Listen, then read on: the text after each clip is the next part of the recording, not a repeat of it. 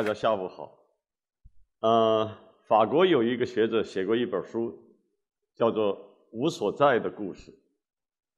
他把人的生活状态分为两种，一种是有所在，一种是无所在。什么叫有所在的生活啊？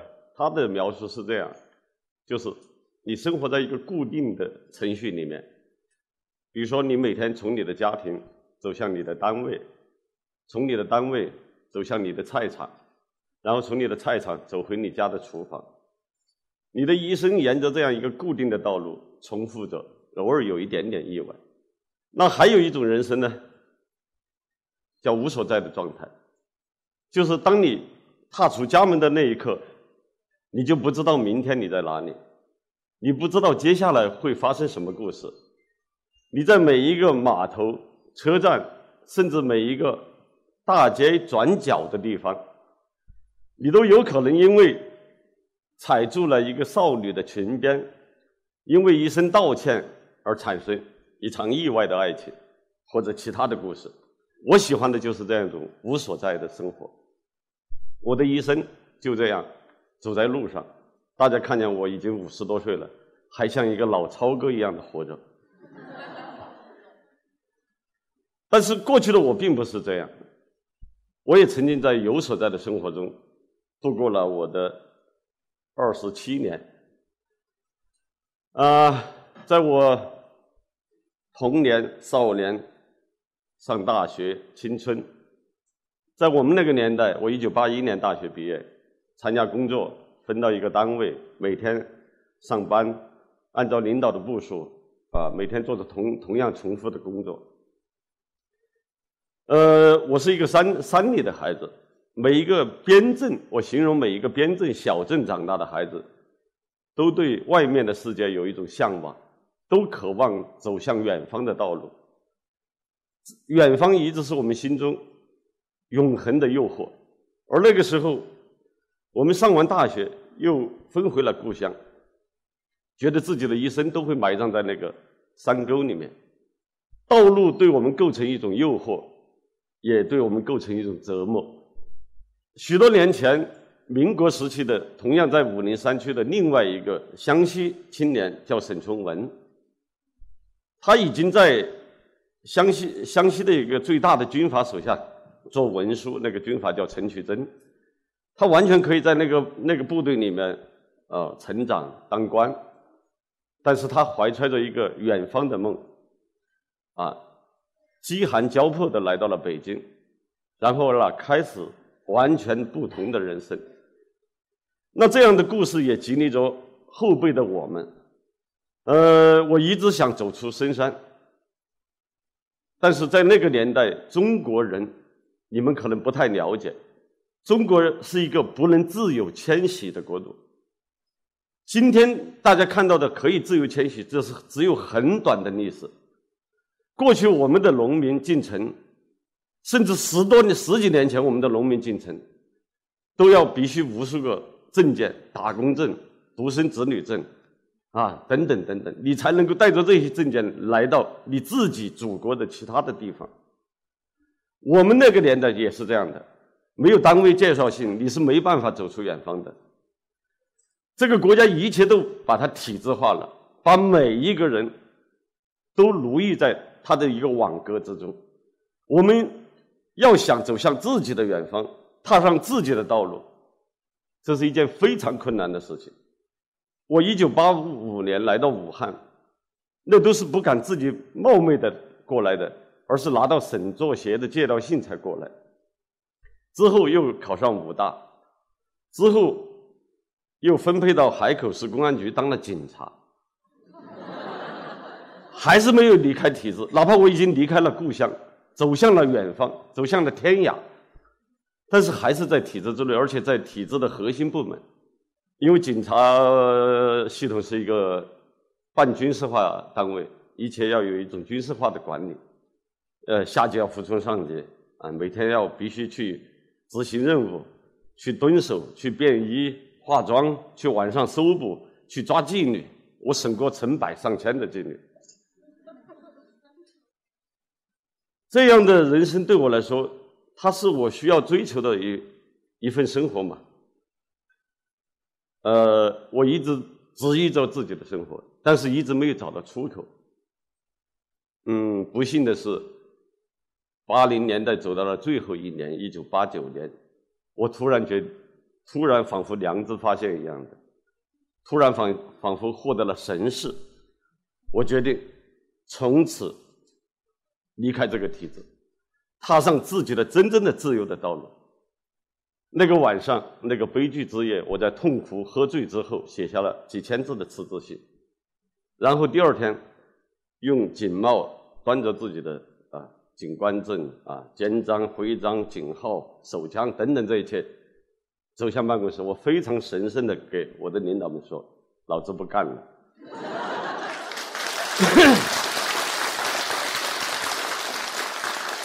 在那样一个年代，是没有一个中国人，很少或者说很少有中国人敢公然背叛自己的体制，敢公然背叛自己被规定的道路。我尝试着这样去做了，而且义无反顾。甚至在后来的审查之中，我的局长问我：“你真的想好了吗？你现在要是检讨，要是悔过，要是交代，我们还可能把你留下。”但是我放弃了。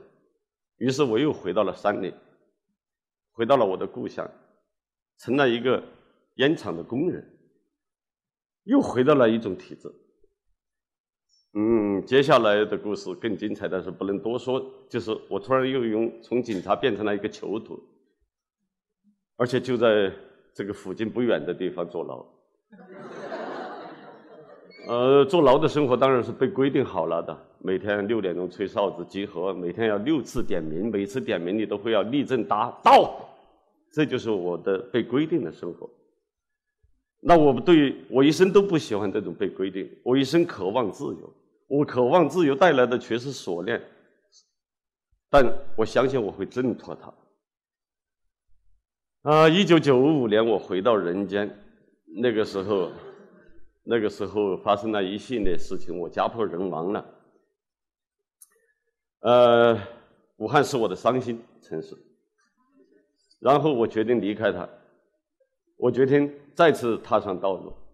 我的一个兄弟叫李斯，今天没有来。他原来说要来的，是中国著名的一个翻译家。那个时候，他也是一个下岗的一个一个一个知识分子。他和另外一位一位朋友送我到武昌南站。武昌南站，那是一九九六年的正月十二。正月十二是中国所有的农民工开始蜂拥而出打工的时候，在武昌南站的门口。所有的农民工背着卧具、被子、行李，蜿蜒曲折的在南站门口排着队。警察、保安不断的训斥，不断的用脚踢那些农民，排好一点队，不许插队等等训斥，来自于我的耳边。我们三个人默默的跟随着在队伍之中走。我对我的兄弟李斯说：“我从此就是他们其中的一员。”我说：“我心态非常平和。”哎，这就是我的道路的开始。我的另外一个好朋友来是我的好朋友，最奇怪的是，他给我拎了一口锅来，他非要我带着这口锅到北京去。我说：“我说我我已经有换洗衣服，我不能带一口锅去。”他担心我在北京需要买锅，需要埋锅造饭。我说：“我要是带了这口锅离开武汉到北京去的话，我一生都会抬不起头来。”这口锅你必须把它带回去，否则我就在铁轨上把它砸碎。因为古人说“破釜沉舟，背水一战”，破釜就是把锅砸碎了，这个命压上去了，赌进去了。于是我的朋友终于把他的一口新锅拎回去了。我没有带着，我相信这个世界，我到所到之处都有我的锅。我怀揣着这样的信念去了北京。然后在北京开始了我的创业生活，然后我成了一个小有成就的商人，啊，也完成了原始积累，又过上了一个规范的生活，啊，居家过日子，生活一天天开始沉闷起来，啊，每天晚上要打电话向全国各地讨账，因为他们各地的批发商都欠我的账。我活活到四十多岁的时候，活得像一个黑道人物一样的，啊，而且不惜在电话里面威胁你欠我的钱再不拿来，我一定要找上门去。可是这不是我想要的生活。终于有一天再一次醒悟了，我想我还是应该踏上我的道路。于是离婚，把所有的财产放弃，一个人开着一辆破车离开北京，到了云南。再次踏上了我的道路，就像我的背景这幅画一样的铁轨，这是我一个朋友画的。这个这个画家叫孟黄，现在在德国。他的这一组画的主题就叫在远方。我到了大理之后，又一次把自己洗白了，啊，又一次一无所有了。于是我开始写作，到处行走，访友，喝酒。嗯，我突然发现，我真正的在四四十六岁以后，找到了我真正渴望和喜欢的生活。我结交了天下无数的艺人，我们行走在公益的路上，做很默默无闻的做很多很多的慈善的、维权的、啊救助的、公益的各种各样的好事。我结识了这个世界上一批真正怀揣着良知、为了自由而奔走于途的人们。他们就像当年墨子的子弟一样的行侠仗义、扶弱抗暴。这都不是我的虚构。我一直说江湖不死，江湖社会一直留存在我们的心底。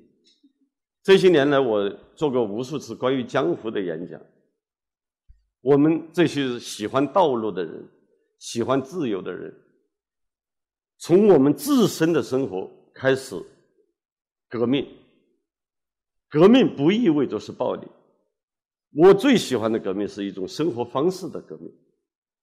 如果没有一种对自己生活方式的深刻的革命，即使有一场社会的革命，我们依旧还会活在奴役之中。就像辛亥革命之后，帝制没有了，皇室没有了，但是中国人的奴奴性到今天为止还一直残留着。那么，在路上的人生，实际上是一种生活方式的革命，是对体制的一种挑战，一种背叛。我们每一个人活在自己的个性之中，活在自己的理想之中。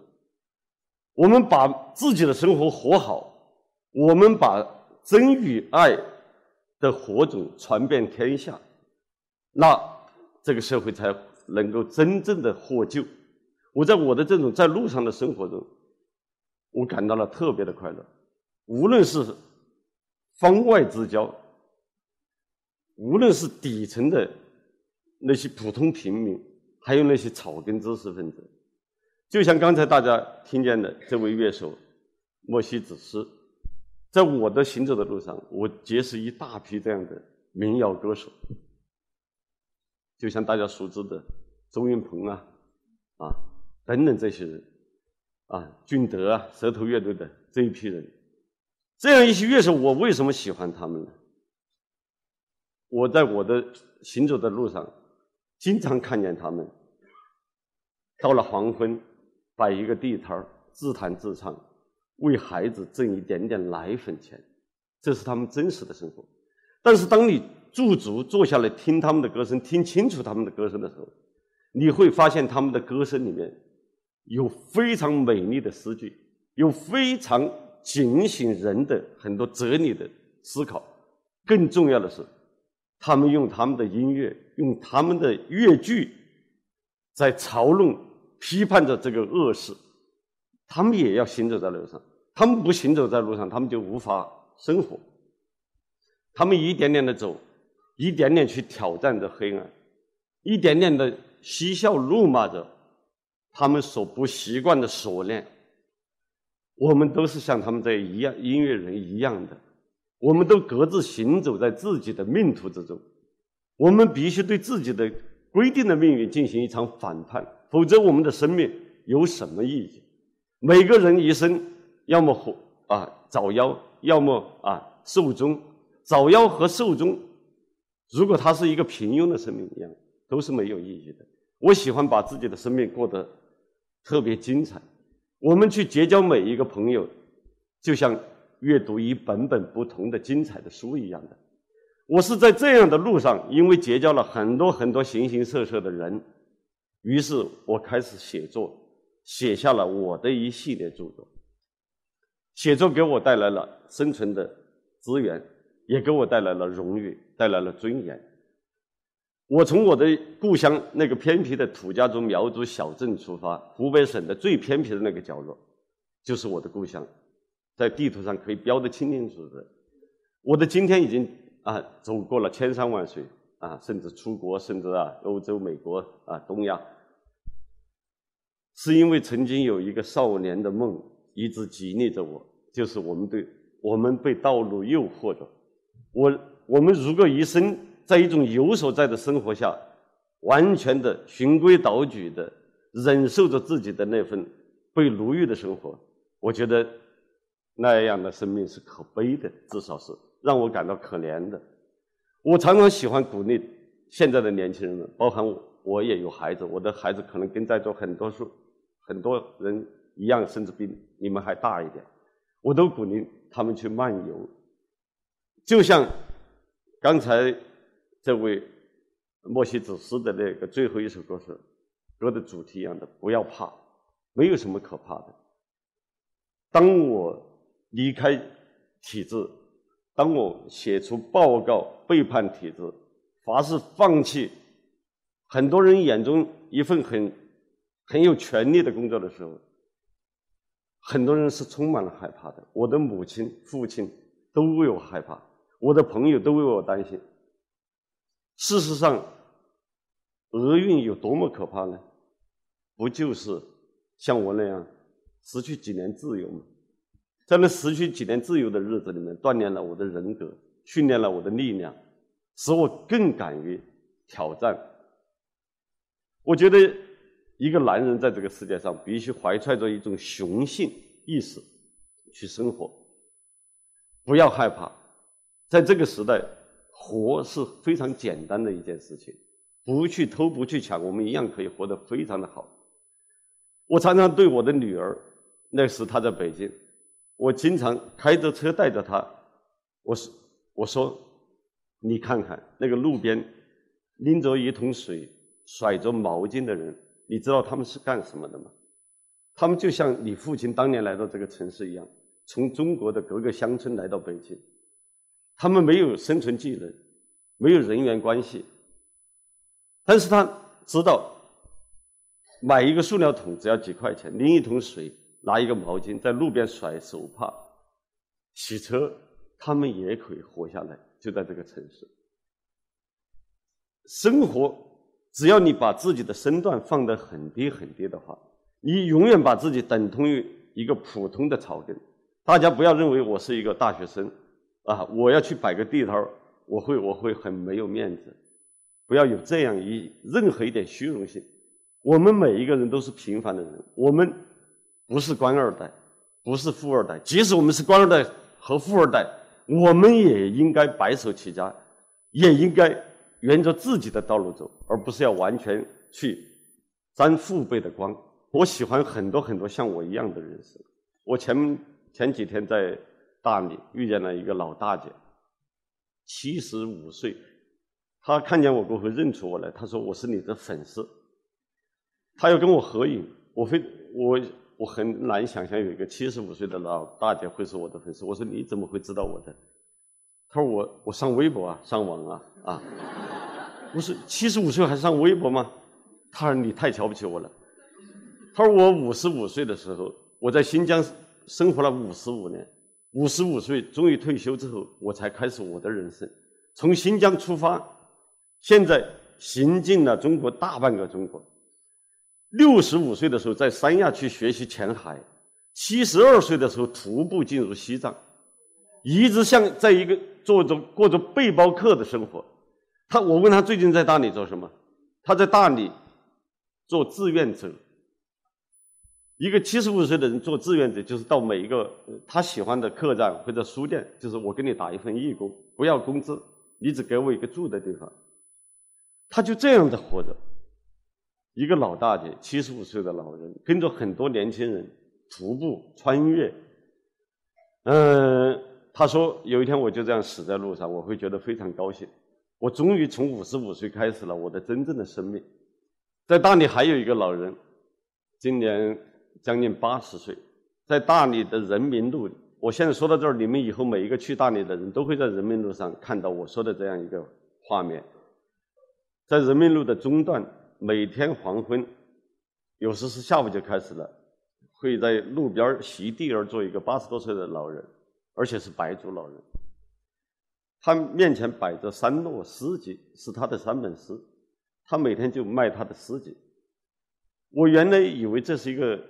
因为中国有很多老干部写着那种老干部体的诗歌，在那儿歌歌颂共产党，歌颂呃呃呃国庆有感等等这些，我以为这是又一个老干部诗人。但是有一天我蹲下来去翻他的诗的时候，我才发现，这个八十来岁的老人写着非常现代的、非常新潮的新诗。他他的笔名叫北海，他告诉我。我问他靠诗卖司机能活吗？他说我靠卖我自己的司机，不仅我活得很好，而且我还跟儿子置办了全部驾照，啊，全部娶 娶媳妇儿的，娶媳妇儿的那个。然后我跟他交谈交流，发现这个老人一生都活得非常诗性。我我说你这样的人才是诗人。诗人从来不是以你出版的著作有多少、写过的诗歌有多少，而是你的生活方式是不是诗性的生活方式。这个老人就是这样的诗性的生活方式。我也是一个诗人，我觉得我的一生活得非常诗性，我一点没有辜负我的生命。呃，我这样一个土家族的，一个一个青年，能够在今天。被大家认识，被大家了解，还能走向这样一个 T 型台，这是我第一次上来的。过过去是明星站的，或者是扭着猫步上来的。啊，第一次在 T 型台做这样的演讲，呃，我觉得我为我的私信的生活付出过很多痛苦，我也流过很多泪，嗯，我也有过凡人所不能承受的一些痛苦。我我今天因为不是诉苦大会，不愿意在这儿忆苦思甜。但是我想给大家分享的就是这样一种生活经验，就是只要你怀揣着一种到远方去的路梦，怀揣着一种在路上的使命，永远告诉自己不要怕，你一定会在这个世界结交很多很多的奇人，结交很多很多的朋友，你一定会找到你的同道。当有一天这个社会需要我们的时候，我们一定能够挽手，成为新的人墙。我们活着的意义，正是为了推进时代的一点一点的进步。因为我们今天有一天，当你们到了文明社会，你们会发现，我们还活在野蛮社会之中。我们我们为了心中的耻辱，我们也要背叛这份被规定的生活。我们必须按照自己的理想和信念去活，我们一定要去为自己，甚至为你的同胞争取更大的一点空间。自由从来不是自天而降的，自由一定是我们每一个人都渴望它的时候，它才会来到我们身边。我的故事既不是孔繁森的故事，也不是雷锋的故事，是一个平常寻常男人的故事。这样一个男人的故事。他给大家示范的是一种生活态度，一种生活方式。这种生活方式谈不上高大上，但是我认为它充满了真善美。我们在路上唱歌，我们在路上相爱，我们在路上彼此鼓励，我们在路上经历精彩的山水和人生。我希望所有的。青年在座的，不管来自于哪个省，我相信更多的是我们的山楚子弟。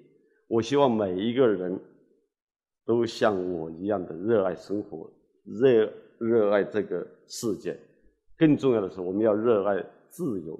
如果没有自由的生活，人生和畜生无异。我们一定要摆脱一种猪一般的生活。猪一般的生活就是吃饱喝足就够了，永远待在自己的圈里。我是那头一定要越过圈圈栏的野猪。我曾经写过一首诗，叫《猪跑了》。猪跑了是村里面的一件大事。我住在一个村子里面，一个村农民的一个猪跑了，然后全村的人都去寻找这个猪。我从这个逃亡的猪里面，我写下了这首诗。我我笑着告诉那些邻人，我说这个猪在即将成人的日子里面，终于翻越了它的圈栏，然后奔向了他的自由。我我是一个一生。都渴望摆脱心中那个像猪一样活着的耻辱感的一个男人。呃，我今天能给大家说的就是这样的。我的人生故事太多太精彩的故事，以后的时光我们有机会再慢慢分享。也许在网上，在我的笔下，你们还会看到我笔下那些像我一样的奔向自由的人。他们为了理想，有的人付出的牺牲远比我大，甚至有的人就。倒在路上。我曾经说过，道路既给我们诱惑，道路同时还是我们的陷阱。我一边发誓要把天下的道路走成拖鞋，